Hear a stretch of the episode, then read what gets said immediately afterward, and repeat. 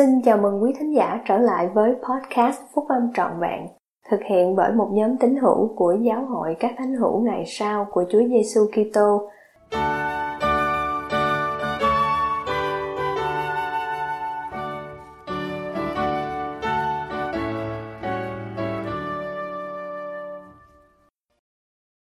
Giờ đây là thời gian để chuẩn bị. Bài của Chủ tịch Russell M. Nelson của Giáo hội các thánh hiểu ngày sau của Chúa Giêsu Kitô, đăng trong tạp chí Liahona tháng 5 năm 2005. Các anh chị em thân mến, kể từ Đại hội Trung ương vừa qua, người yêu của tôi, người vợ yêu quý của tôi trong 59 năm, đã qua đời. Trong khi tôi ở nhà vào một thứ bảy hiếm có, không có công tác, chúng tôi đã cùng làm việc chung Vợ tôi đã giặt quần áo của chúng tôi. Tôi đã giúp mang quần áo vào, gấp lại và đem cất vào chỗ. Rồi trong khi chúng tôi ngồi trên ghế trường kỵ, nắm tay nhau, thưởng thức một chương trình truyền hình, thì Denzel yêu quý của tôi thanh thản đi vào cõi vĩnh cửu. Sự qua đời của vợ tôi rất đột ngột và bất ngờ. Chỉ bốn ngày trước đó, tờ tường trình của bác sĩ của chúng tôi lúc đến khám định kỳ đã cho thấy rằng những kết quả thử nghiệm của vợ tôi đều tốt. Sau các nỗ lực của mình để làm cho vợ tôi hồi sinh đều không thành công, những cảm nghĩ choáng váng và đau buồn tràn ngập hồn tôi. Người bạn thân nhất của tôi, người mẹ thiên thần của 10 đứa con, người bà của 56 đứa cháu đã được cất đi khỏi chúng tôi. Denzel không những là một người bạn đời, được yêu thương và đầy tình thương, mà còn là một người thầy. Qua tấm gương cao quý của mình, vợ tôi đã giảng dạy về đức tin, đức hạnh, sự vâng lời và lòng thương xót. Vợ tôi đã dạy cho tôi biết lắng nghe và yêu thương. Nhờ vào vợ tôi, tôi biết được tất cả các phước lành mà có thể đến với một người chồng, người cha và người ông. Với lòng biết ơn sâu xa, tôi cảm tạ tình yêu thương bao la, dạt dào từ những người bạn thân yêu trên khắp thế giới. Vô số thư từ, cú điện thoại, thiệp và những thư tín khác đã được gửi đến chúng tôi.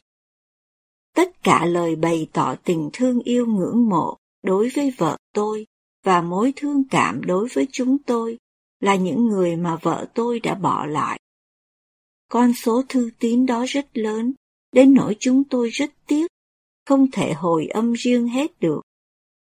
Tôi xin cảm ơn mỗi người và mọi người về sự cực kỳ tử tế của các anh chị em đối với chúng tôi. Xin cảm ơn các anh chị em nhiều, rất nhiều. Những sự bày tỏ của các anh chị em đã mang đến nhiều an ủi qua thời gian đau khổ này của gia đình chúng tôi. Chúng tôi thực sự yêu thương Denzel. Chúng tôi nhớ Denzel nhiều lắm. Từ cuộc ra đi đột ngột của vợ tôi, chúng ta có thể học được một bài học rất quan trọng. Giờ đây là thời gian để chuẩn bị gặp Thượng Đế. Ngày mai có thể đã quá trễ. Các tiên tri qua nhiều thời đại đã tuyên bố như sau. Cuộc sống này là thời gian cho loài người chuẩn bị để gặp Thượng Đế chớ nên trì hoãn ngày hối cải của mình. Tuy nhiên, có nhiều người đã trì hoãn. Một vị tiên tri cảnh cáo chúng ta. Các người không thể nói rằng, tôi sẽ hối cải, tôi sẽ trở về với Thượng Đế của tôi. Không, các người không thể nói như vậy được. Vì cũng chính linh hồn đã làm chủ phần xác của các người khi các người vừa ra khỏi cuộc đời này thì cũng chính linh hồn ấy sẽ làm chủ thể xác các người trong thế giới vĩnh cửu ấy. Một vị tiên tri khác thêm vào, kẻ nào ô uế sẽ vẫn còn là ô uế, nhưng ai ngay chính sẽ vẫn còn là ngay chính. Sự hiểu biết lớn lao rằng bất cứ nguyên tắc tri thức nào chúng ta thu hoạch được trong cuộc sống này cũng sẽ tồn tại với chúng ta khi chúng ta phục sinh. Chúng ta cũng học được từ tiên tri Joseph Smith rằng Thượng Đế có lần đã quy định khi Ngài mang tất cả dân Ngài là những người đã tuân theo tiếng nói của Ngài và tuân giữ các lệnh truyền của Ngài vào chốn an nghỉ của Ngài. Chốn an nghỉ này thật toàn hảo và đầy vinh quang, đến nỗi con người cần phải có một sự chuẩn bị trước khi họ có thể, theo như các luật pháp của vương quốc đó, bước vào đó và vui hưởng các phước lành của chốn đó. Thượng đế đã ban cho gia đình nhân loại một số luật pháp nào đó mà nếu tuân theo thì cũng đủ điều kiện để chuẩn bị cho họ thừa hưởng nơi an nghỉ này. Chị Nelson đã chuẩn bị thật sẵn sàng. Mục tiêu vinh quang đó dường như rất xa xôi nếu một người bị chán nản bởi sự rắc rối và cảnh đen tối của thế gian. Tôi nhớ khi một người bạn gặp một ngày khó khăn đã than. Ôi, tại sao tôi lại sinh ra làm gì? Kế hoạch của Thượng Đế trả lời cho câu hỏi của người ấy. Chúng ta sinh ra trên đời này để đạt được một thể xác. Chúng ta có thể phải lòng ai đó và kết hôn. Chúng ta có thể có con cái và trải qua những thử thách của cuộc sống trần thế. Xin tha thứ cho tôi đã đề cập đến con cái và những thử thách của cuộc sống trong cùng một câu. Tôi cảm thấy rằng cả hai đều là một phần của tiến trình tăng trưởng của chúng ta. Giáo hội đã được phục hồi, thế gian đã được tạo dựng, để những gia đình đó có thể được làm lễ gắn bó trong các đền thờ thánh, nếu không toàn thể thế gian sẽ bị tận diệt. Chúng ta đến để được thử thách và để chọn lựa những quyết định của chúng ta định đoạt vận mệnh của mình. Chúng ta được tự ý lựa chọn sự tự do và cuộc sống vĩnh cửu qua đấng trung gian hay là muốn lựa chọn cảnh tù đầy và sự chết. Những người chọn đường lối của Chúa thì có lẽ sẽ phải chịu đựng sự ngược đãi. Nhưng phần thưởng của họ thì chắc chắn. Những người mà chứng tỏ sự trung tín sẽ được thừa hưởng vương quốc của Thượng Đế, và niềm vui sướng của họ sẽ tràn đầy mãi mãi. Chị Nelson đã đạt được phần thưởng đó. Đó thật là sự an ủi cho tôi và gia đình chúng tôi. Những thử thách và thử nghiệm áp dụng cho người giàu lẫn người nghèo. Cách đây nhiều năm, tôi được yêu cầu thực hiện một cuộc giải phẫu cho một người rất giàu có một mẫu sinh thiết bằng phẫu thuật xác nhận rằng người ấy mắc một căn bệnh ung thư nặng đã lan khắp thân thể của người ấy.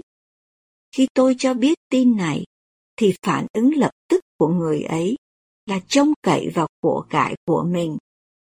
Người ấy sẽ đi bất cứ nơi đâu hoặc làm bất cứ điều gì để điều trị bệnh tình của mình. Người ấy tưởng rằng có thể trả nhiều tiền và sẽ có lại được sức khỏe. Nhưng chẳng bao lâu, người ấy qua đời. Một người nào đó hỏi, người ấy đã để lại bao nhiêu của cải? Dĩ nhiên câu trả lời là tất cả mọi của cải của người ấy. Những điều ưu tiên của người ấy được đặt trên những sự việc của thế gian. Sự thành công vượt bực của người ấy đã không có giá trị gì. Tôi nghĩ về người ấy khi tôi đọc câu thánh thư này. Này, những ngày thử thách của các người đã trôi qua rồi. Các người đã làm chậm trễ ngày cứu rỗi của mình, cho đến khi nó thành chậm trễ. Trong sự tương phản rõ ràng, chị Nelson đã chuẩn bị trong suốt đời chị cho thời điểm mà chị sẽ trở lại với Thượng Đế. Chị đã sống mỗi ngày thể như đó là ngày cuối cùng của đời chị. Chị đã trân quý từng giờ, vì biết rằng thời gian trên thế gian thì rất quý báu. Một số người sống thể như không có ngày phán xét. Những người khác hoang phí thời giờ hôm nay với sự sợ hãi chồng chất về tương lai, hoặc mối bận tâm liên tục về những lỗi lầm trong quá khứ. Mỗi người chúng ta nên lưu ý đến những lời của một nhà thơ mà đã được ghi trên đồng hồ mặt trời. Lằng ranh phần tối là do cây kim chỉ giờ mà ra, tách rời tương lai khỏi quá khứ. Trước đó giờ chưa đến, và ngươi không làm gì được. Đằng sau lằng ranh của phần tối đó, giờ đã trôi qua, thì không bao giờ trở lại với ngươi nữa. Chỉ một giờ thôi cho ngươi sử dụng. Ngay bây giờ, nơi làng ranh của phần tối. Giờ đây là thời gian chuẩn bị, nhưng chúng ta chuẩn bị như thế nào? Hãy bắt đầu với sự hối cải. Thánh thư dạy rằng, nếu các người tìm cách làm điều ác trong những ngày thử thách của mình, thì các người sẽ bị xét là dơ bẩn trước ghế phán xét của Thượng Đế. Không có một vật gì dơ bẩn có thể ở được cùng Thượng Đế. Ngài đã đưa ra quy luật dạng dị này. Trừ phi các người tuân theo luật pháp của ta, các người không thể đạt được vinh quang này. Giờ đây là thời gian để cho thấy sự tôn trọng kính cẩn đối với thân thể của mình. Nó dùng làm đền tạm cho linh hồn của mình trong suốt vĩnh cửu. Những sự thèm khát của thể xác phải được kiềm chế bởi ý chí của linh hồn. Chúng ta phải tự mình chối bỏ tất cả mọi sự không tin kính. Chúng ta phải từ bỏ mọi điều xấu và gắn chặt với mọi điều tốt và sống theo từng lời nói phán ra từ miệng của Thượng Đế. Vì những tai ương thường xuyên và khủng khiếp trên thế gian, một số người nghi ngờ sự hiện hữu của Thượng Đế. Nhưng, thật sự, Ngài đang cố gắng giúp đỡ chúng ta. Ngài đã mặc khải những lời này. Đã bao lần ta kêu gọi các ngươi, qua miệng các tôi tớ của ta, và bằng sự phù trợ của các thiên sứ, và bằng tiếng nói của chính ta, và bằng tiếng sấm, tiếng chớp, và bão tố, động đất, mưa đá, nạn đói, và bệnh dịch đủ thứ, và đáng lẽ đã cứu các ngươi bằng sự cứu rỗi vĩnh viễn vậy mà các ngươi đâu có khứng. Hy vọng của ngài nơi chúng ta là cuộc sống vĩnh cửu. Chúng ta chuẩn bị đầy đủ điều kiện cho điều đó bằng sự tuân theo các giao ước và giáo lễ của đền thờ cho bản thân mình, gia đình mình và tổ tiên mình.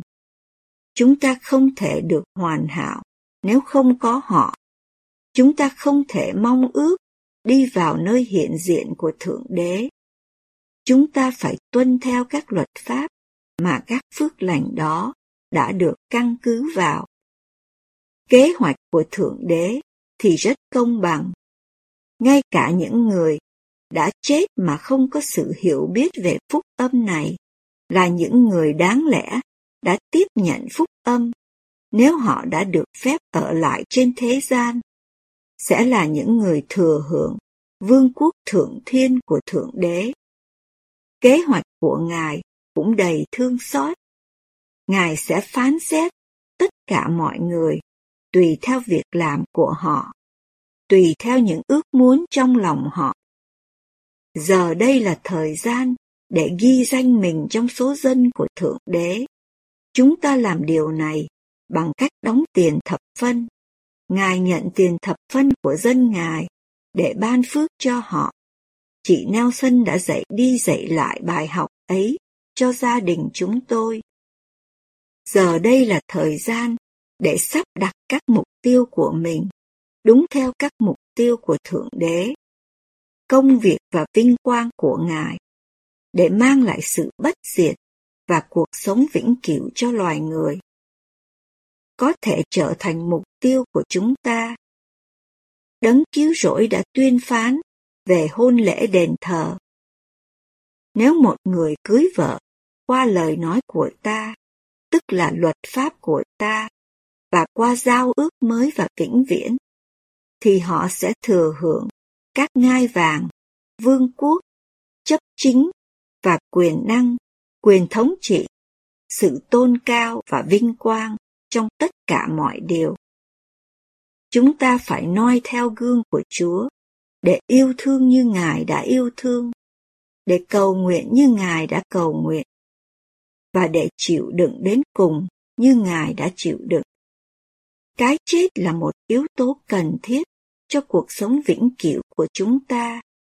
Không một ai biết khi nào nó sẽ đến, nhưng nó là thiết yếu cho kế hoạch hạnh phúc vĩ đại của Thượng Đế. Nhờ vào sự chuộc tội của Chúa, sự phục sinh cuối cùng là một sự thật và cuộc sống vĩnh cửu là điều có thể xảy ra cho tất cả nhân loại. Điều đó có thể xảy ra và nó trở thành hiện thực khi chúng ta tuân theo luật pháp của Thượng Đế. Ngài phán, nếu các ngươi không tuân giữ những lệnh truyền của ta, thì các ngươi sẽ chẳng còn phương cách gì vào được vương quốc thiên thượng. Một ngày nào đó, chúng ta sẽ được Chúa phán xét và đi đến nhà của mình đã được chuẩn bị sẵn trong ngôi nhà thiên thượng của Đức Chúa Cha. Vinh quang thượng thiên chờ đón những người đã trung tín với các lệnh truyền dịu dàng của Thượng Đế. Thưa các anh chị em, chúng ta sống để chết và chúng ta chết để sống trong một vương quốc khác. Nếu chúng ta chuẩn bị kỹ, thì cái chết không mang lại sự khiếp sợ. Từ viễn ảnh vĩnh cửu, cái chết đến quá sớm cho những người không chuẩn bị để gặp Thượng Đế. Giờ đây là thời gian để chuẩn bị. Rồi, khi cái chết đến, chúng ta có thể đi về hướng vinh quang, thượng thiên mà cha thiên thượng đã chuẩn bị cho con cái trung tín của Ngài. Trong khi đó, đối với những người thân yêu đang đau khổ bị bỏ lại, như gia đình tôi và tôi, thì nọc của sự chết được giảm nhẹ bởi sự trì trí trong đức tin nơi đấng Kitô, một niềm hy vọng hết sức sáng lạng, tình yêu thương thượng đế và mọi người và một ước muốn sâu xa để phục vụ họ. Đức tin, hy vọng, tình yêu thương đó sẽ làm cho chúng ta hội đủ điều kiện để đến nơi hiện diện thánh của Thượng Đế và với những người bạn đời và gia đình vĩnh cửu của chúng ta, sống với Ngài vĩnh viễn. Tôi làm chứng điều này trong tôn danh của Chúa Giêsu Kitô. Amen.